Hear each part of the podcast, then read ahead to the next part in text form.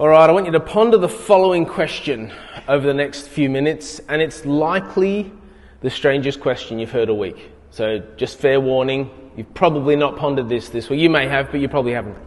The question is this What is God inviting you into? What is God inviting you into? Now, I remember I was at primary school, and there were invitations flying around. There was one particular party that everyone was looking forward to, except me because I wasn't invited. And I remember my little mind trying to grapple with this and thinking, surely I'm, I'm not the only one that's not liked, and maybe I've got forgotten. And then after that party happened, there were the, the piercing stories of how good that party was. My little mind, I'm like, I don't enjoy invitations. And then, many, many years later, 20 years ago nearly, Lyndall and I got married.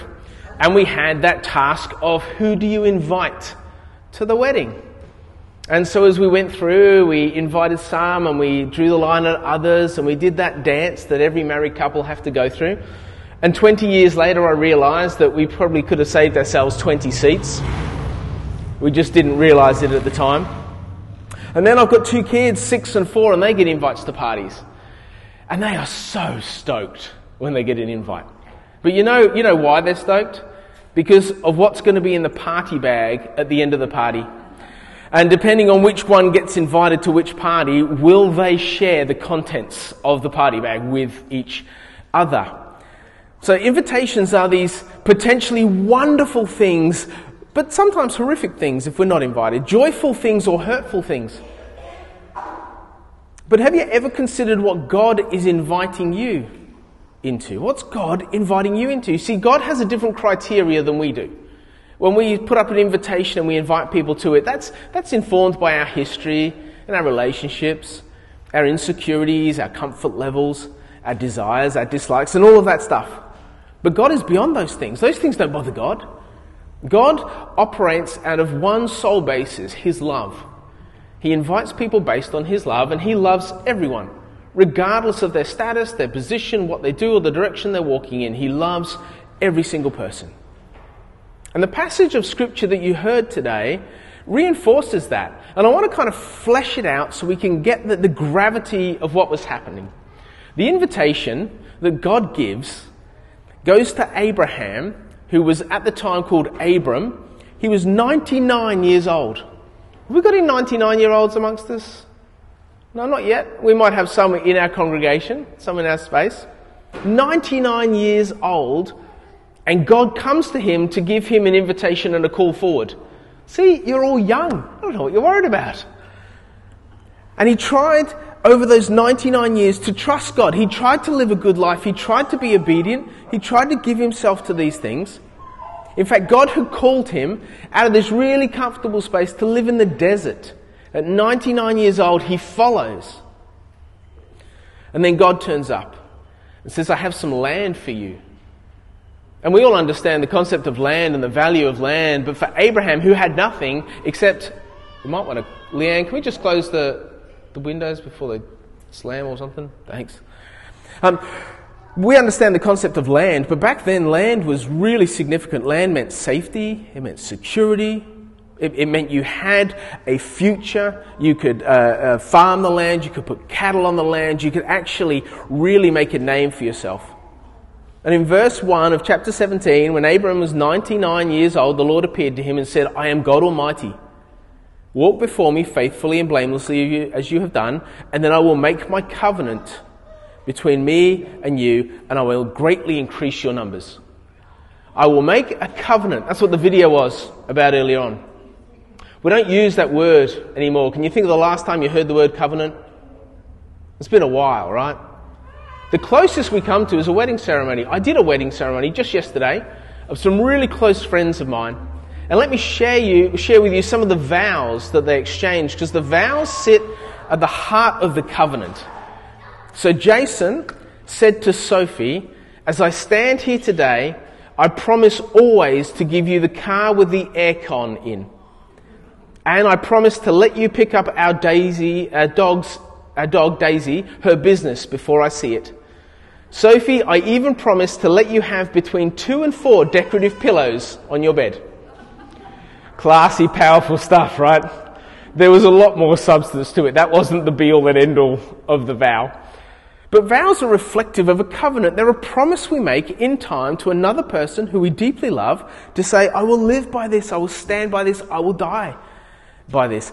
And that is what God was doing to Abraham. He was saying, Abraham, I want to offer this covenant to you like, like the vows in a wedding service are exchanged between two lovers. And just like Jason and Sophie's kids, if they have them, will benefit from the vows that they make. And just like their grandkids will benefit from the vows they made yesterday, all the generations from Abraham onwards will benefit from the promise and the vows that Abraham makes in this moment. So God goes first. God goes first. He vows to Abraham. He says, This is my covenant with you. You will be the father of many nations. Now, he had no kids at this stage, and he's 99 years old, right? You get the picture?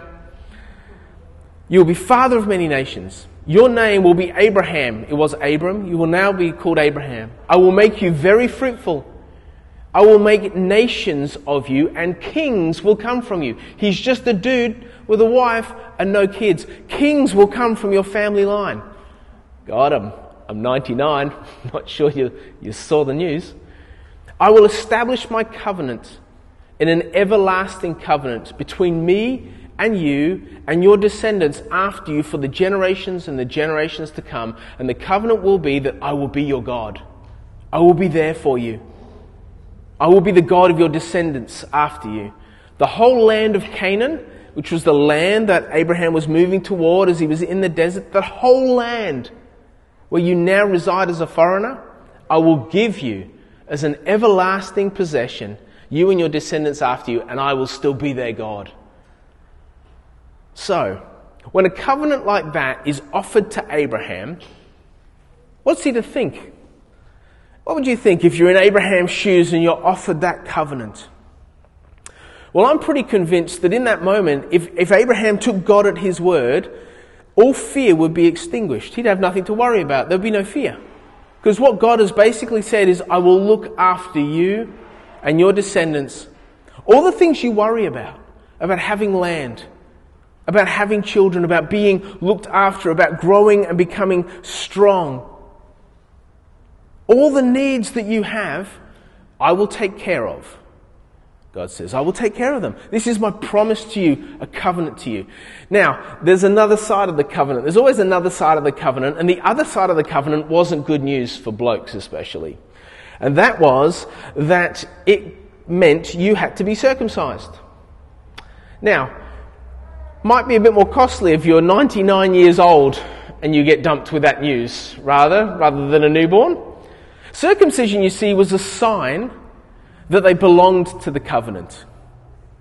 All they had to do to be part of this covenant was wear a sign that was emblazoned on their bodies to say, I'm part of this promise that God has extended.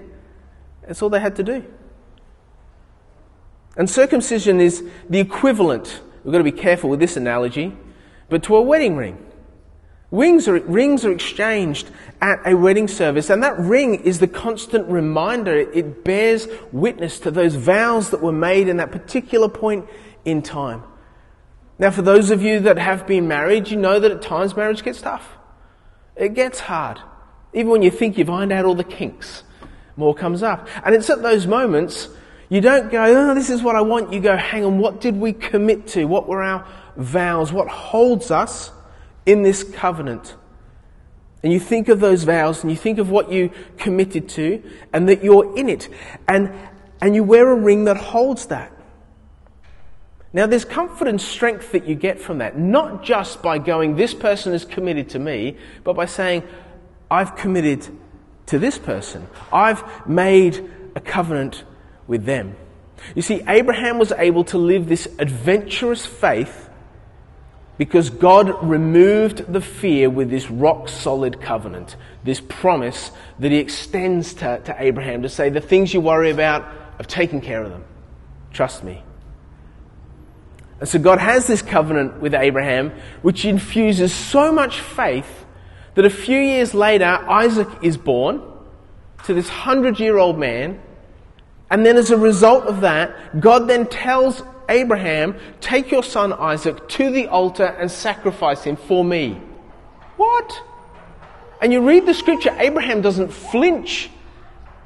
He doesn't even stumble. He's like, I'm on it because he knew that if God was true to his word, Isaac held all the future of that.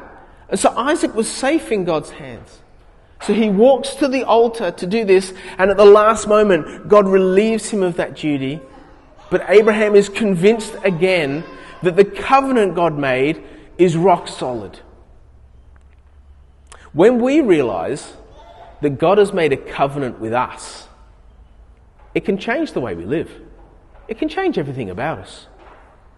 And what God began to do with Abraham, that as you saw in the video has been repeated several times since, it was delivered fully in Jesus Christ. Jesus came from God to humanity holding this covenant, this invitation, this offering, and it was, it was a covenant that is so outrageous that it doesn't even make sense. It was one that Mia was welcomed into this morning. One that can radically change our lives if we let it. And what, is it, what does the covenant look like? Well, thankfully, circumcision wasn't continued in the firmware upgrade, so we're, we're saved of that. But Paul explains it best. Paul wrote to a church in Ephesus that was a church much like us. It was a church full of people that had no Jewish heritage or Jewish connection. They were known as Gentiles in the ancient world, so we were, if, unless you're Jewish, you, you were a Gentile. And Paul writes to that church to help them understand the covenant God made with Abraham. So, in effect, he's writing these words today to help us put it together. And he says this Ephesians 2, verse 12. Remember that at the time you were separate from Christ, you were excluded from citizenship in Israel, you were foreigners to the covenant of the promise. So you knew about the promise, but you weren't part of it. You couldn't partake in it. It was of no benefit to you. You remember that? Without hope and without God in the world. He says it wasn't good for you. If you weren't a Jew, it wasn't great news. He says, but listen to how it is now. He says, but now in Jesus Christ, you who once were far away have been brought near by the blood of Christ. It's changed. It's broader. It's wider. It's not just about the Jews. It's about everybody. You are all welcome into the covenant. And so Jesus comes with this covenant that we can only take on if we're made right with Him. If our relationship with Christ is made right, we get the covenant. If not, we can't, we can't actually handle the covenant. And so to make us right, it requires blood.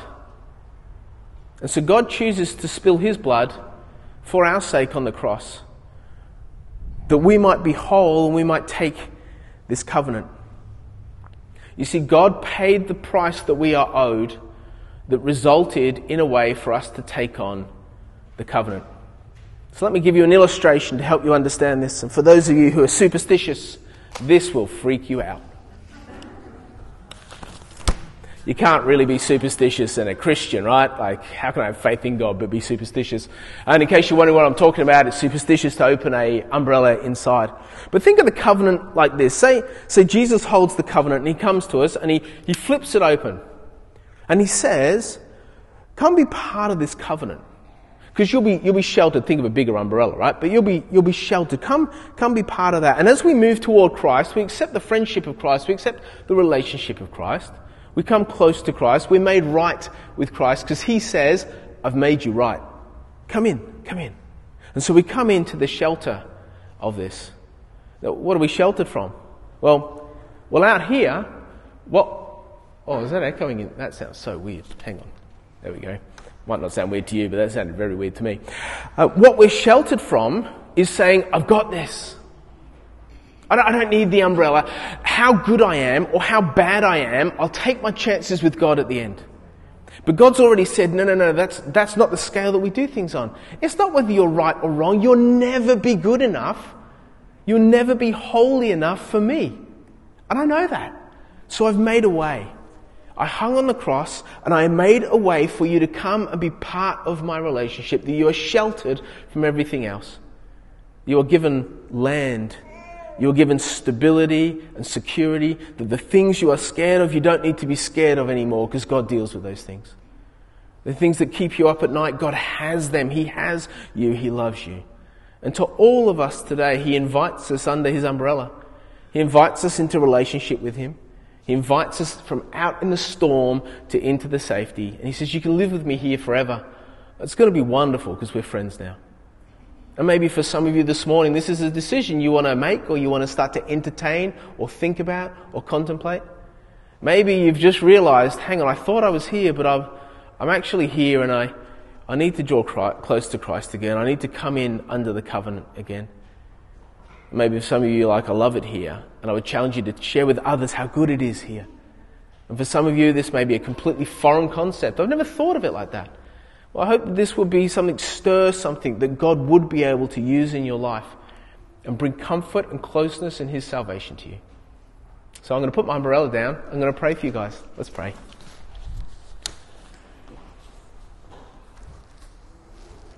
God, we thank you so much for your covenant and your love for us. As we saw in Mia, we, we, we can't ever earn that love. You just give it to us before we can do anything that's worthy. And Lord, our journey as people is to understand that and to take it on and to revel in it, to enjoy it, to be saved from the storms, to be saved from our, our independence and our rebellion from you, but instead to be welcomed home. Lord, I pray for every person here this morning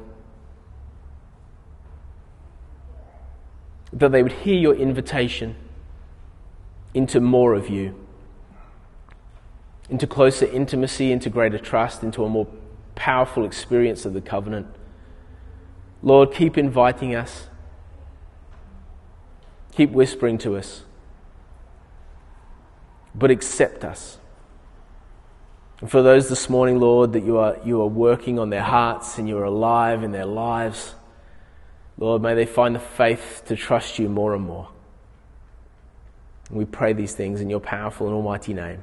And everybody agreed and said, Amen. Our final hymn for the day is Blessed Assurance, Jesus is mine. If you'd like to stand.